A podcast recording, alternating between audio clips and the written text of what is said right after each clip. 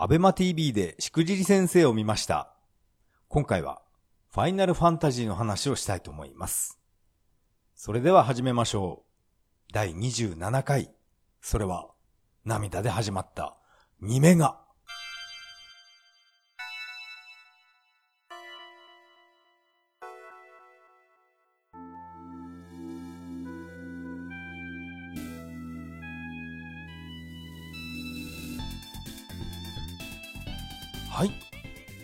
改めましてこんばんは。タカと言います。よろしくお願いします。つい先日と言いますか、まあ、かなり前なんですが、アベマ TV の方で、えーしくじり先生を見ました。ファイナル14のしくじりの話なんですが、私は14のことは何もわからないんで、えー今回はですね、えーファイナルファンタジー8の話をしたいと思います。えーどうして8なんでしょうか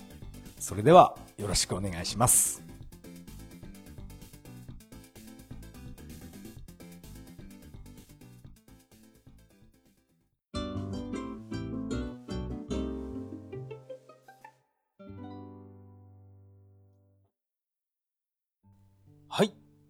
ここからが本編になります。今回は、ファイナルファンタジー8の話をしたいと思います。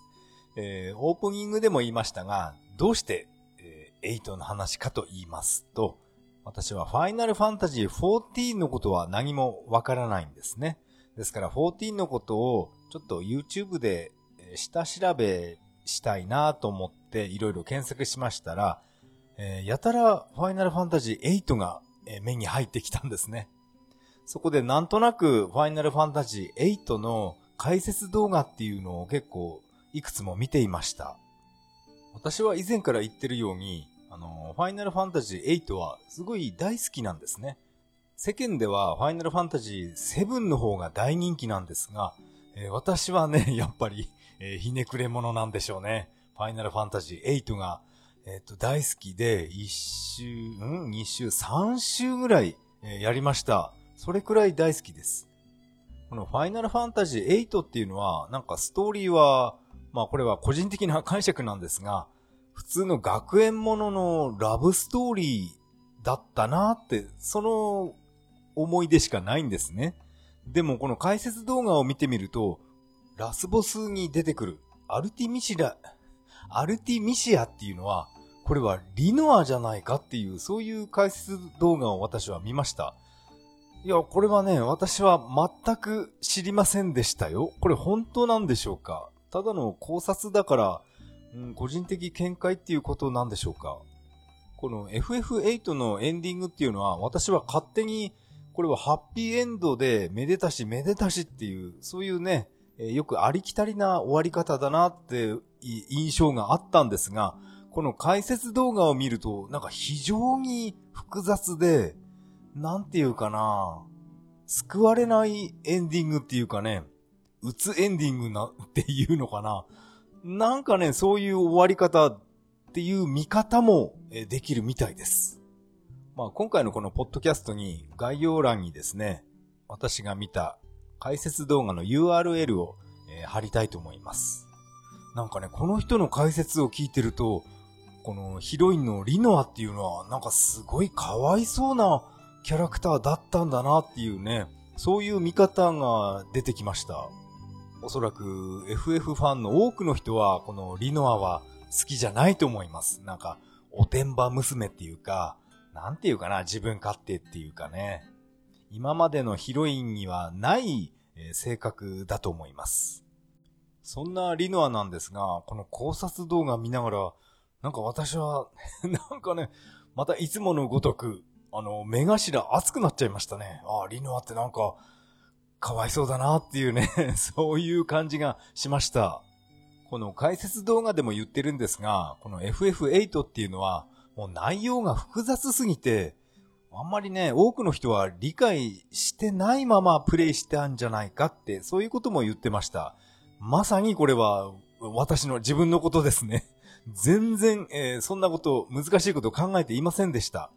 よくあるコテコテのラブストーリーで、で、最後はハッピーエンドで、えーよかった、よかったっていうね、そういう、なんていうかな、単純なストーリーっていうか、よくあるストーリーで、まあよくありがちなエンディングだったなっていう、そういう印象しか残っていませんでした。まあ現在は私はこの FF8 は、えー、断捨離してしまって手元にはないんで遊べないんですが、えっとね、えっと HD リマスター版っていうのがありますよね。プレステ4かなあれは。5、5じゃない、4ですよね。その YouTube も見たんですが、えー、グラフィックはもちろん綺麗なんですが、なんか顔がちょっと全キャラ変わってないですかね。特に目が、目がパッチリしちゃったような、そんな風に私は見えました。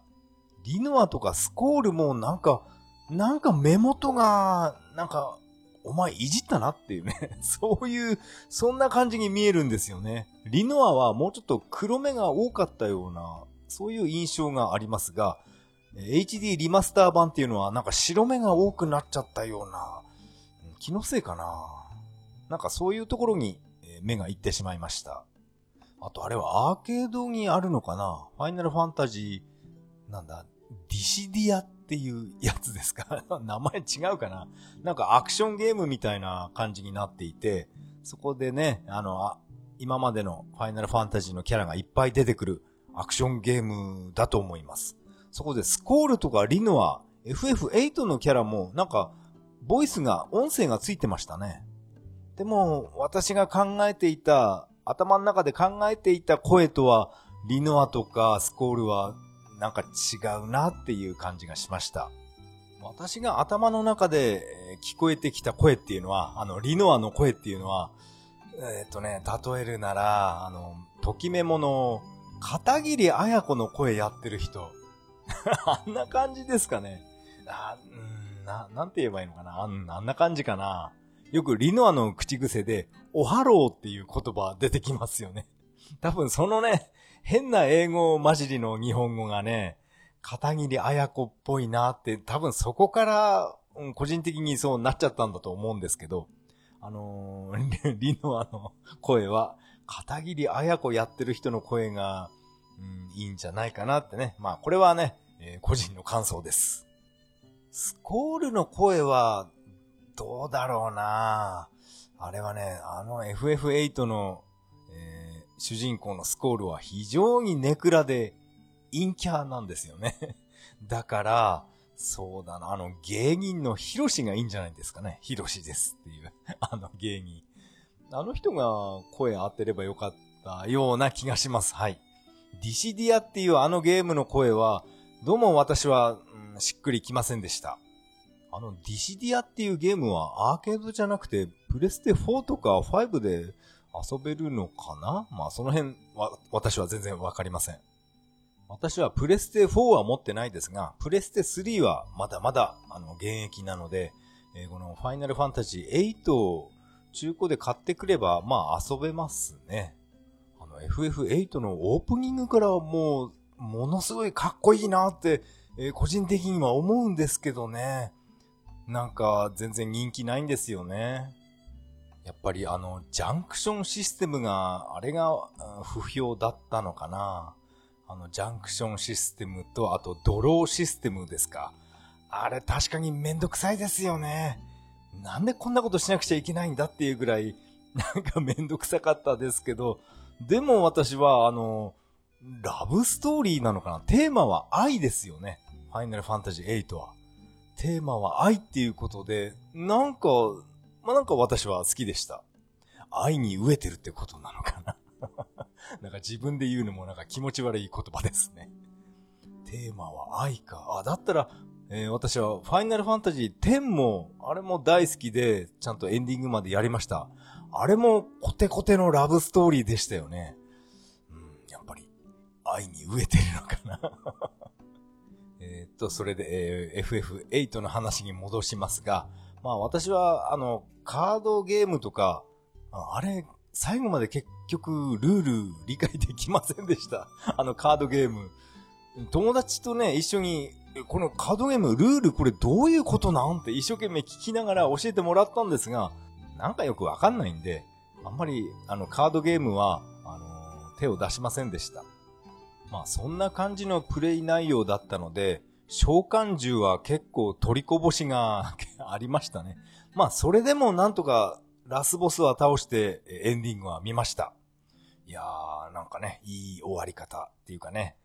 普通の 普通のエンディングだなっていう、そういう感想でしたが、そこでね、ちょっと、あ、なんか面白いこと思いついたと思って、2週目始まったんですね。2週目っていうか、また1から、えー、やり直して、そしてまた召喚獣もね、いつも通り何体か取りこぼしながら、え、ラスボスまで来て、それをどうしても、え、友達に見せたかったんですね。そこで、えー、私の家に友達を呼びまして、で、このラスボスの、えー、アルティミシア戦ですね。それがスタートしました。で、このラスボスのアルティミシアのセリフなんですが、スコールに向かって、お前が世界一強いと思うものを召喚してやろうっていう、そういうセリフが、アルティミシアが言うんですね。そして、アルティミシアが、いでよデビスカルノっていうね、このセリフを言うんですね。どうしても私はこれを友達に見せたかったんです。そしたら友達が大爆笑して、お前何やってんだっていうね。そういうね、もう20年前の話かな。そういうことがありました。私はこの名前、召喚獣の名前をデビスカルノに、これに変更したくて、またディスク1からやり直したっていうね。そういう バカな思い出があります。いでよ、デビスカルノって言いながら、あの あの召喚獣、何でしたっけ？本当は。グリー、グリーバだったかな？本名は。それを、えー、名前を変更したっていう、えー、ただそれだけの話でした。FF8 は本当に私は、好きなんですよね。あの、主題歌の Eyes on Me。あの曲がね、非常に大好きです。あの曲はね、私はカラオケでは歌えないんですけど、誰か歌ってくれないかなあの歌、本当に好きです。主題歌は大好きだし、あと、リノアも私は大好きですね。おはろうとか言ったり、あと、ハグハグとか言うんですよね、あのリノア。やっぱりこういうところが、今までの FF のヒロインとはやっぱ違うんでしょうね。だから人気なかったのかな。ああと、ちなみにですけど、私が、えー、経験した FF っていうのは、FF6、7、8、10、えー、この4つだけです。少ないですね。FF7、8って来たので、まあ、今回のこの FF8 は、キャラクターが等身大ですよね。それなのに、FF9 になったらまたチビキャラになっちゃったんで、私は、あれはどうも好きじゃないんで、一切買いませんでした。それで、プレステ2の FF10 になったら、またキャラクターが大きくなってね、等身大、等身大っていうかね、なんていうのかな。まあ、大きくなったので、えー、私は買いました。もうコテコテのラブストーリーですよね。ただ FF102 はね、これはあ、これ前言ったか。まあ FF102 のことは、まあ今回は、えー、やめておきましょう。まあ話は戻って、しくじり先生っていうこの番組の話に戻りますが、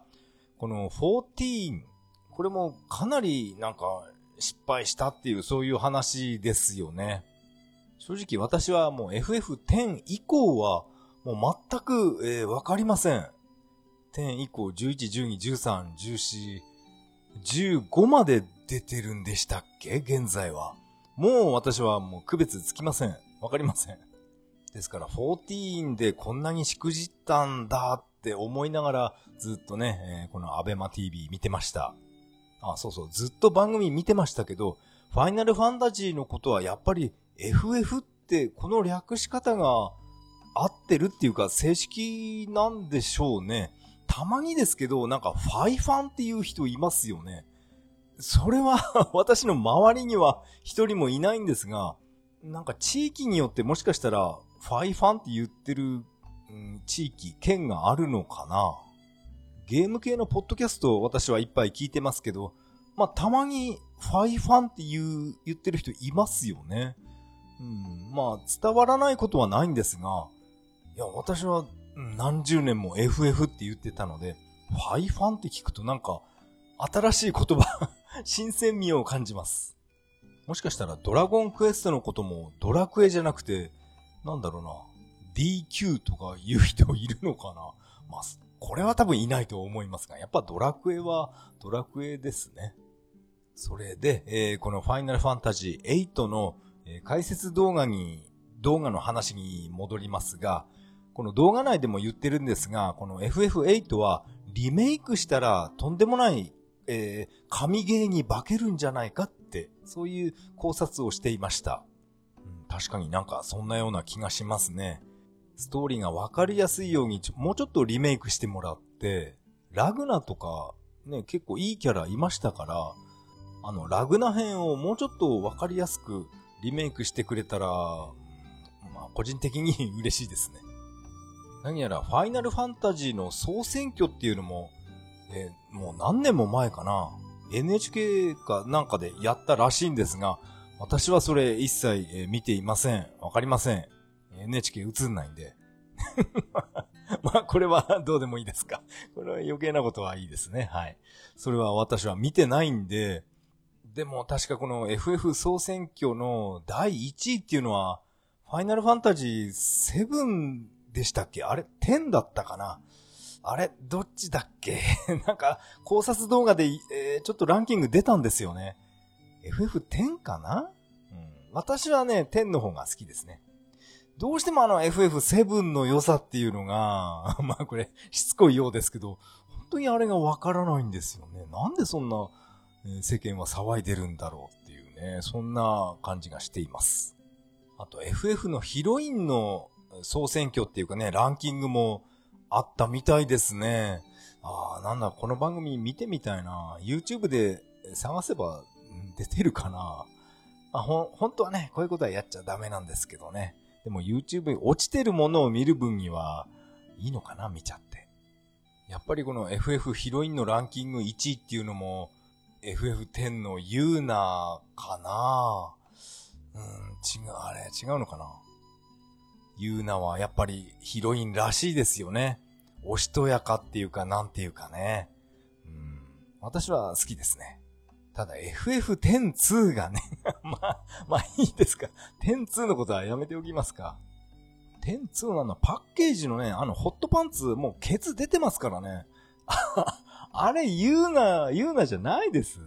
ユーナはお、おしとやかなので、あんなホットパンツとか履かないと思います。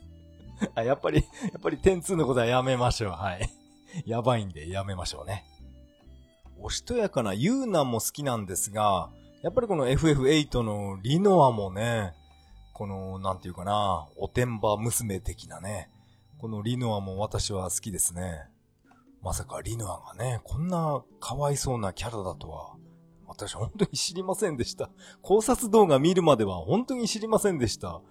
なんかすごいなんか救われないヒロインだったんですね。だったっていうか、こういう見方もあるっていうことですよね。うん。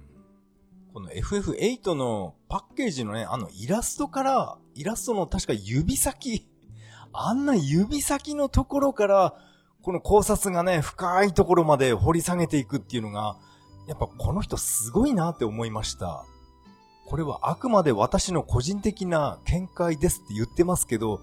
うん、この、この人すごいっていうかね、この人の言うことが全て公式なんじゃないかなって、そのぐらいね、信憑性がある、え、解説でした。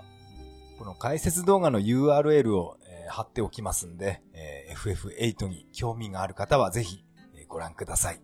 なんか、なんか私が宣伝係みたいになってきましたね。本当になんかリノアがかわいそうなキャラだったんだなっていうね。なんか急、急にテンション下がっちゃいましたが、なんかね、ちょっと目頭熱くなるような解説動画でした。今回の FF8 の話は以上になります。ありがとうございました。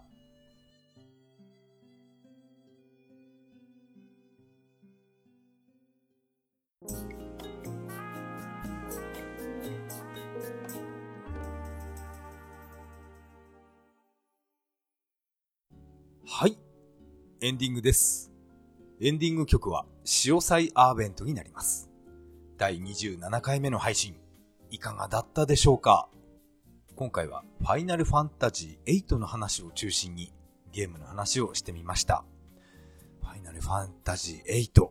あれは、こんなに悲しい物語だったとは私は知りませんでした。あんまりしくじり先生の話は、えー、できませんでしたね。えー、ごめんなさい。私はファイナルファンタジー14のことは、まあ、全然知らなかったので、まあ、わかりません。ファイナルファンタジーは、えー、っと、15まで、え出てるんですよね。16っていうのも出るのかな、この先。まあそこはわからないですけど、あ、あとですね、このエンディングを収録する前に、YouTube で、あの、ディシディアファイナルファンタジー、あの動画もちょっとね、何本か見直してみました。やっぱりあの、リノアとか、あとユーナもそうですけど、顔が変わってますよね。若干変わってるように感じました。でも、これっていうのは、あれかな、光栄テクモが作ってるから、なんとなくデッドアライブ的な顔つきになったなっていうね、そんな感じがしました。このディシディアっていうのは、スクエアエニックスが作ってるわけじゃなかったんですね。私は えー、知りませんでした。光栄テクモが作ってるんじゃ、それじゃあ、あの、デッドアライブの方に、あっちの方にね、寄ってしまっても、まあ、しょうがないですよね。まあ私はデッドアライブのキャラクター好きですから、別に若干顔がね、えー、変わっても 気にしません。なんかどちらかというと、竜が如く、あのシリーズの顔つきの、うん、キャラクターの顔っていうのが、私はちょっと苦手なんですね。ですから、バーチャファイター e スポーツは、なんか顔がね、変わっちゃって、まあ逆に、梅の工事葵なんかは美人になってよかったんですけどね。でも、アキラとか、あとアイリーンとかは、なんかね、以前の方がかっこよかったり可愛かったりするんじゃないかなって感じました。まあこの辺は個人の好みだと思います。ちょっと数分前にね、あの YouTube でディシディアファイナルファンタジー見直しまして、やっぱりあのリューナの声優っていうか、あの声が、なんかね、自分がイメージしていた声とはなんか違うよなって思いながら、ついさっき YouTube 見てました。ユーナだけじゃなくて、スコールも、あの声出てましたね。うん、スコールの声も、なんか、やっぱりね、なんか違うぞっていう感じがしました。このディシディアっていうゲームは、ファイナルファンタジーの今までのキャラクター全部出てくるっていうわけではないのかな。私が大好きな FF6、FF6 のシャドウとかも、もしかしたらこのディシディアっていうこれに出てくるんですかね。シャドウが喋るとしたら、一体どんな声だったのかな。ディシディアには出てこないのかな？あんまり、えー、シャドウが出てきた動画っていうのも見つけたわけじゃないんで、多分全キャラ出てくるわけじゃないですね。ああ、なんか、ディシディアの話が続いてしまいますけど、アルティ、ん？アルティミシア。それも出てきて、えー、声も聞きましたけど、あのキャラクターの声は、なんか合ってるような気がしました。あの、アルティミシアの声は誰がやってるのかっていう、そういう声優の名前とかは私はあまり気にしないんですけど、アルティミシアの声は、うん、なんか、あんな感じだ、あんな感じなんだなっていうね、これは自分の中で納得しました。あのアルティミシアの声で、イデオ・デビスカルノって 言ってほしいですよね まあ言うわけないんですけど あれね、再現してくれないかな。ここでメッセージを紹介したいと思います。ツイッターのハッシュタグ、それは涙ででいただきました。ケータマンさん、ありがとうございます。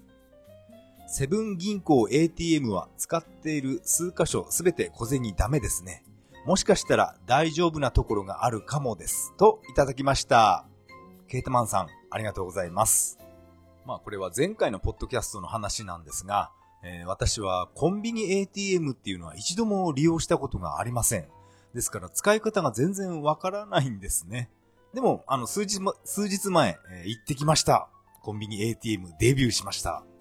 で、自分の口座、地方銀行の自分の口座からお金を下ろしてきまして、それを持ってコンビニ ATM へ行って、楽天銀行へ入金しに行きました。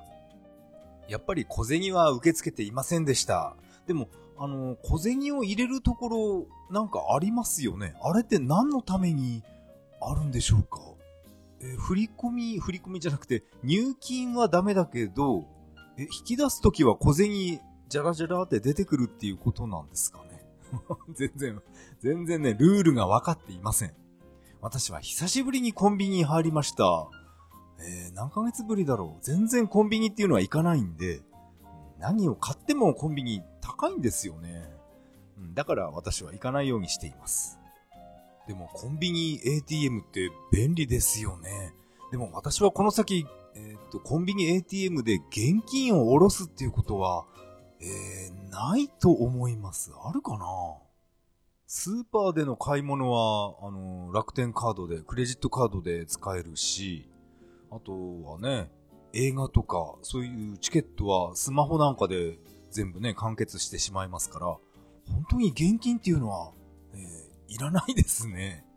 何やら楽天銀行はコンビニで現金を下ろす手数料が、え、っと、何回まで、3回までだったかな。3回までは無料とかって、えー、謳ってるんですが、いや、3回も行かないだろうっていう、私は、そういう感じがしています。あ、あれかな、電車乗るときは私はスイカ使ってるんで、モバイルスイカじゃないんで、ああ、そっか、スイカにお金をチャージしたいときは現金が必要だから、その時は、コンビニ ATM で1万円ぐらいおろ現金を下ろして、それを、うん、駅でスイカにチャージっていう、そういうことをやるかもしれませんね。ああ、そう考えると、なんか面倒ですね。モバイルスイカのやり方を覚えたそう、覚えた方が、なんか便利そうな気がしました。えー、ケータマンさん、メッセージありがとうございました。メッセージは以上になります。このポッドキャストでは皆さんからのメッセージをお待ちしています。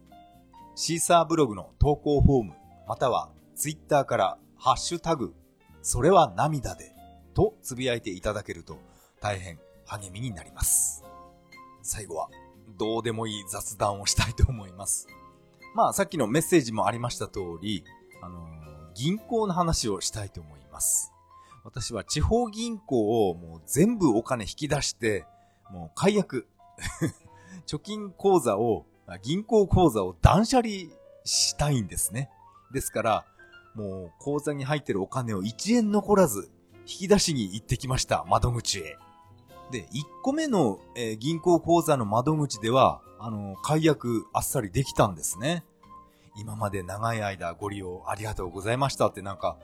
付窓口の女性に深々となんか頭下げられてしまって、あ、いやいや、こちらこそってね、こっちもね、薄い頭下げてきたんですけどね。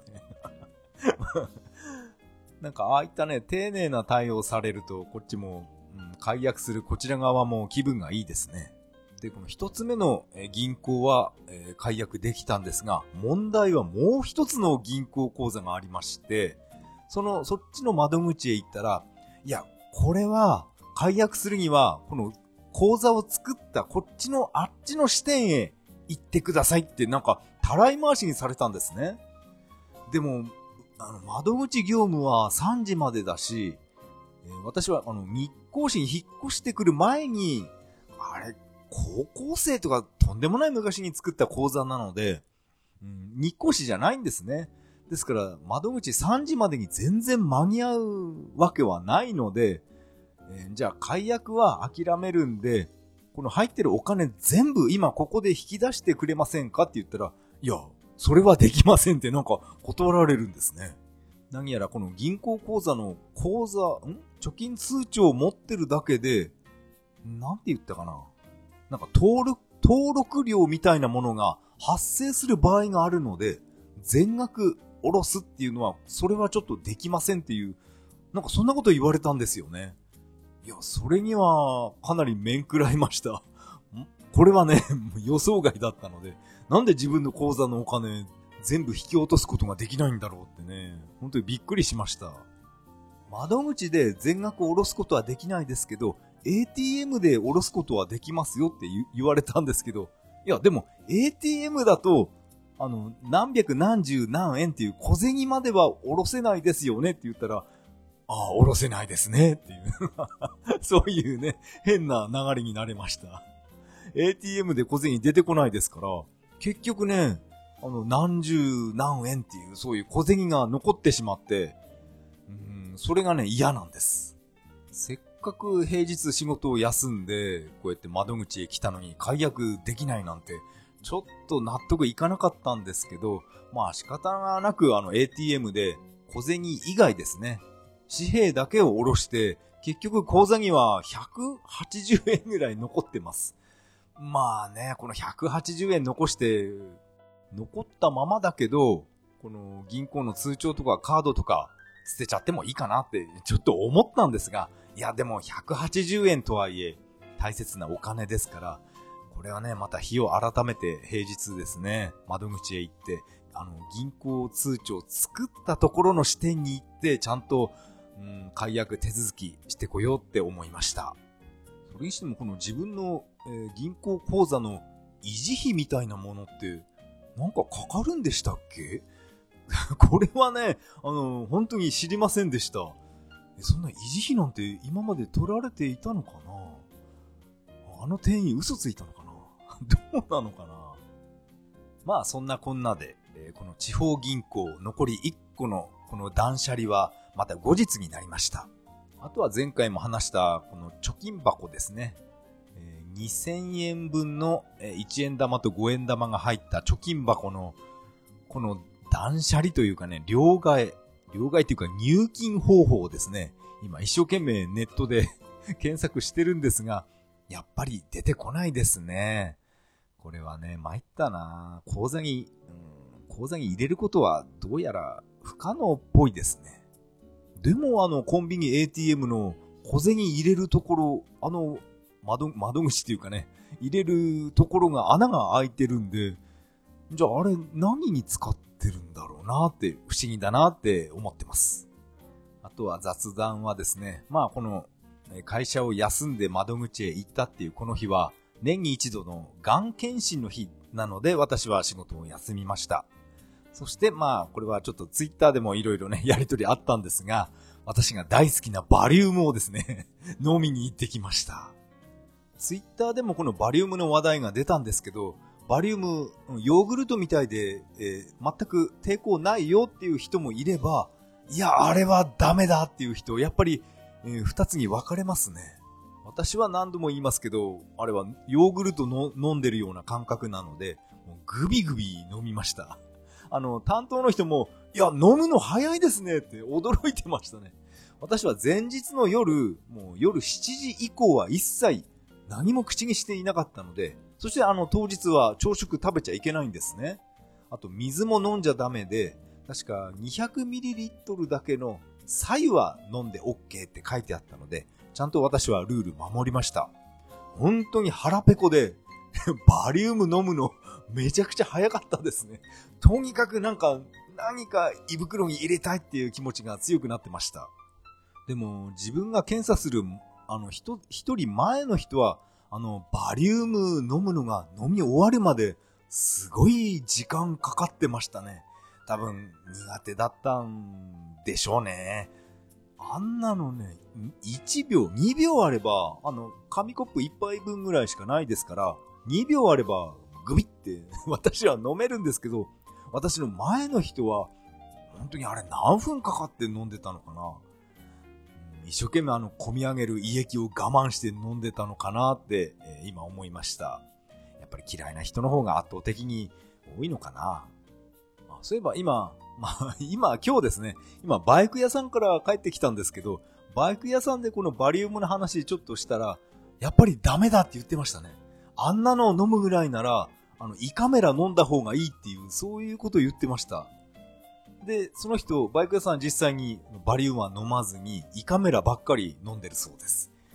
いや、それ聞いた時に自分は、あの、私は胃カメラは一回も経験ないんですけど、胃カメラ、おえってならないんですかね。私はあの、歯ブラシを結構喉を奥まで突っ込むと、もう簡単にね、おえって胃液出てきちゃうんで。いや、胃カメラ、嫌だななんか今は鼻から入れるんでしたっけ？鼻の穴からね、胃カメラ。いや、鼻、痛いでしょう。いや、やったことないんで、なんても言えないんですけど、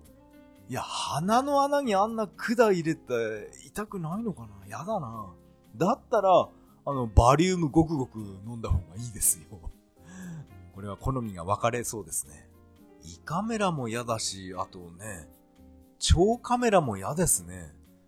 あの、お尻からカメラ入れるっていうのも、うわあれ嫌ですね。やだやだやだ。あの、カプセルに入ったカメラとか、まだ、あれっていうのは開発途中なんですかね。なんか風邪薬みたいなカプセルを、そこになんかカメラが、カメラっていうかね、なんかセンサーか何かが入ってるらしくて、それを水と一緒にね、ごくって飲んで、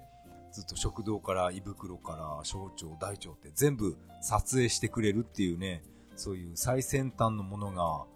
開発まだやってんのかな？早くあれね、えー、完成して もらわないと、あんな鼻の穴からカメラ入れるなんて私は嫌ですよ。あとお尻から入れるっていうのもね、ものすごい抵抗があります。あんなんやるぐらいなら、あの、本当にビールジョックでバリウムを飲みますから。そうならないように早く、あの、飲むカメラっていうのをね、カプセルカメラ、な、何カメラっていうのかわからないですけど、そういった最先端テクノロジーを駆使してね、あの、体の中を見てほしいものです。あとはですね、まあ、さっきも言いましたけど、私は今、バイク屋さんから帰ってきたばっかりで、こうやって収録していまして、あの、大型連休は、宗谷岬目指して、えー、このトライクで行きますっていう話をね、バイク屋さんとしていたんですが、いや、できればそれはやめて それはやめた方がいいですよっていうね、そういう話になりました。あれでトライクで行くなら、ハンター株で行った方が絶対安心ですよっていうね 釘を刺されてきたんですけど、うん、それはね、誰が考えてもそうですよ。ハンター株。あの、株ならば壊れることなく、もう北海道だろうがね、沖縄だろうが、もう何千キロでも、えー、走れると思うんですが、そこをあえて、このメイドインチャイナの、この AP トライクで行くっていうね、私はもうこれ決定したので、それで、あの、バイク屋さんに今日行って、えオイル交換してもらいました。バイク屋さんは猛反対してましたけどね。まあ、とりあえずね、え無事に行ってきてくださいって言われたので、えなんとか行ってきます。私はこのトライクは1500キロ走ったらオイル交換しようって、まあそういうバイク屋さんとそういう話してきたんですけど、この宗谷岬は片道1200キロなので 北海道行ってる最中にオイル交換した方がいいのかなっていう、そんな気がしました。このトライクの説明書には、だいたい3000キロ走ったらオイル交換っていう、これが書いてあったんですけど、いや、3000キロはダメでしょ。これはね、125cc で3000キロ走ったら、それはちょっとダメだと思います。まあ、私が乗ってるハンターカブも 125cc なんですけど、これもきっちり私は1500キロでオイル交換、え自分でやってます。だからこのトライク3000キロ走るっていうのは、これはね、危険だと思ってます。ですから、株と同じく1500キロでオイル交換、えー、ぜひやりたいです。もうこのトライクのカタログっていうか説明書はもう信用しません。あのガス欠事件があってから、もうね、もう信用できなくなってきました。あのガス欠事件はね、本当にね、あ、あれ？あの、菓子折りをちゃんと届けたっていうのは、あれ、前回ポッドキャストで言わなかったかな。言ったような気もするんですけど、ちゃんとね、あの、菓子折りを持って、お礼しに行ってきました。ガソリンスタンドと、あともう一人のあの、男性の方ですね。あの方はやっぱり会社の専務さんみたいです。私がお礼をしに行った時は、その専務さんはなんか不在で、えー、あの人、社長さんか会長さんかわからないですけど、多分ね、偉い人だと思います。その人が対応してくれました。ご丁寧にどうもありがとうございましたって、なんかお礼逆に言われちゃいましたね。まあこうやって人に親切にされたので、私は今月ですね、北海道を向けて、え、旅に出ますけど、もしなんかトラブってる人がいたら、今度は私が助けてあげる番ですから、思いっきり親切にしたいと思います。雑談はこんな感じかな今日はね、あの、なんていうかな、あの、AP トライクで日光いろは坂、えー、走ってきました。上りと下り、どっちも、スマートフォンで撮影してきて、それを YouTube にアップロード、しました。上りの方はやっぱり遅すぎて、この動画アップしてもしょうがないなっていうことでやめて、いろは坂下りだけアップロードしました。いろは坂で、遊んで、そして帰ってきてスーパーに買い物に行ったら、なんか献血のバスが止まっていたんですね。献血お願いしますってやってたんで、あ、しばらくやってないなと思って、献血もね、400ml、えー、取ってきました。確か、がん検診の時も私は C 型肝炎ウイルスの検査もしてほしいんで、採血しましたね。結構右腕が注射針の跡が2箇所になってしまいました。注射針の跡がいっぱいある人ってやばいですよね 腕まくりしないようにしましょう。このがん検診の結果は、え郵送になるので、えまだまだ、え結果は出ません。おそらく何の異常もないとは思ってます。あと今年もノードック受けたいんですけど、まだその申し込みっていうのがね、何もお知らせが来てないんで、あ、何やら料金が2倍になってしまいましたね。前回は7000円だったんですけど、今回からなぜか倍の1万4000円っていうそれはね、えー、っとね、日光市のホームページか何かで読みました。なんで2倍になったんでしょう困りました。あとはですね、毎週土曜日、夜放送されているスパイファミリーっていうアニメ。ああ、面白いですね。もう第1話からなんか虜になってしまいました。なんていうかな、女の子たちが集まってわちゃわちゃするようなアニメではなく、なんていうかな、設定が面白いんですよね。本業はスパイであることをバレてはいけない、え男と、あと、本業が殺し屋っていう、これをね、バレないように必死に普通の人を演じてる奥さんっていうか女の人。それと、自分がね、超能力で相手の心が読めてしまう、この能力をバレないように、普通の女の子を演じてる、あの、アーニャちゃんね。このね、三人が、あれがね、あのやりとりがね、面白いんですよ。この奥さん役、妻役かな。この声優さんの声、どっかで聞いたことあるなって、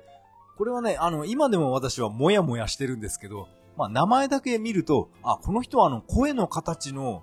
西宮翔子の声やってた人だっていうね、これはわかるんですけど、それとは別に、なんか、私は他のゲームでもこの声聞く、聞き覚えがあるなっていう、これずっともやもやしてるんですけど、未だに思い出せません。あの声はね、なんだっけな、桜大戦かなそれとも、なんだろう、スーチーパイとか、その辺かなでも、どこかで聞いたことある声です。現在、それを一生懸命思い出そうとしています。なるべく検索しないで、えー、自力でね、思い出そうとしています。多分桜大戦3とか4であの声聞いたような、そんな気がしています。私がこのスパイファミリーっていうアニメを知ったのは、あの、スト2展示会で渋谷に行った時に、ビルに大きくスパイファミリーのね、番組の宣伝の看板かな。それがあちこちにあったんですね。それを見て私は、あ、なんかなんとなく面白そうだなっていう気がしました。あの、看板を見た第一印象は、あの、アーニャっていう女の子のキャラクターは髪の毛がピンク色なんですね。それを、看板を見たとき、あ、これゆるキャンのシーズン3が始まるのかなっていう感覚で、その大きな看板を私は見上げていたんですね。そしたらなんかスパイファミリーっていうアニメが、えー、何月から始まりますっていう、そういう宣伝でした。ですから私がもしこのスト2の展示会に行かなかったら、多分、このスパイファミリーっていうアニメ私は見てないと思います。でもこのスパイファミリー本当に、本当にね、第1話から どっぷりハマってしまったので、面白いです。ぜひ、えー、おすすめします。このスパイファミリーとは一切関係ないんですが、私の地元で今日もですね、あの、ラブライブのいた車ですか？あの車を、えー、一回見かけました。あの人は、なんだろうな、もしかしたら、近所に住んでるのかなあの、ラブライブっていうアニメは、まあ、名前だけは知ってますけど、私は、えー、一度も見たことがありません。ああいうのも見ると、ものすごい面白いのかななんて、ちょっと思いました。スパイファミリーがここまでね、私がハマってしまったので、ラブライブっていう、なんかすごい人気だったんですよね。今も続いてるのかなあれも、一回見るとハマってしまうのだろうかってね、今思いました。今月4月29日金曜日に私は北海道へ、北海道へ向けて出発します。ですから、今月のポッドキャスト更新は、これで最後かな？もう一回できるかな？北海道へ行きながら、なんか音声収録するっていうのもいいかな？あんまり雑音とかが入るとなんか聞きづらいですよね。どうしようかな。あ、そうだ。4月28日木曜日に、あの、妖怪道中記が、えー アーケードアーカイブスで配信されるんですよね。そうだそうだ。ゲームの話 まだありましたね。妖怪道中記、やっとアーケード版できます。いやー、嬉しいです。ですから、無事に北海道から、えー、帰ってきて、思いっきり妖怪道中記を遊びたいと思います。それでは、次回配信まで、さよなら、行ってきます。